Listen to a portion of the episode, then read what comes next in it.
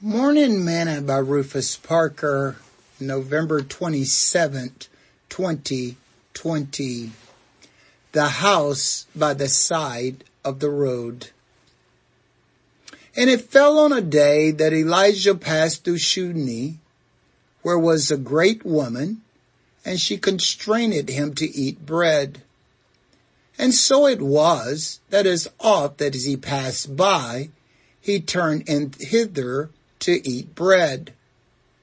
And she said unto her husband, Behold now, I perceive that this is an holy man of God which passes by us continually. Let us make a little chamber, I pray thee, on the wall, and let us set for him there a bed, and a table, and a stool, and a candlestick. And it shall be when he come to us that he shall turn in thither. Second Kings chapter 4 verse 8 through verse 10. Today's morsel. One of my favorite poems is The House by the Side of the Road by Sam Walter Foss. I love this poem.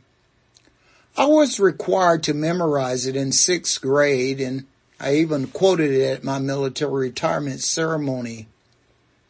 It always excited me and encourages me. Scripture says that as often as Elijah passed by this woman's house, he turned in and she fed them. And because it happened so often, she perceived that he was a man of God. So she had her husband build him a room on the side of their house so that he could study if need be and rest. Scripture tell us that if we will have friends, that we must show ourselves friendly. This woman's perception of Elijah was true and because she blessed him, God blessed her and her family. Sing this song with me today. I know the Lord will make a way for you.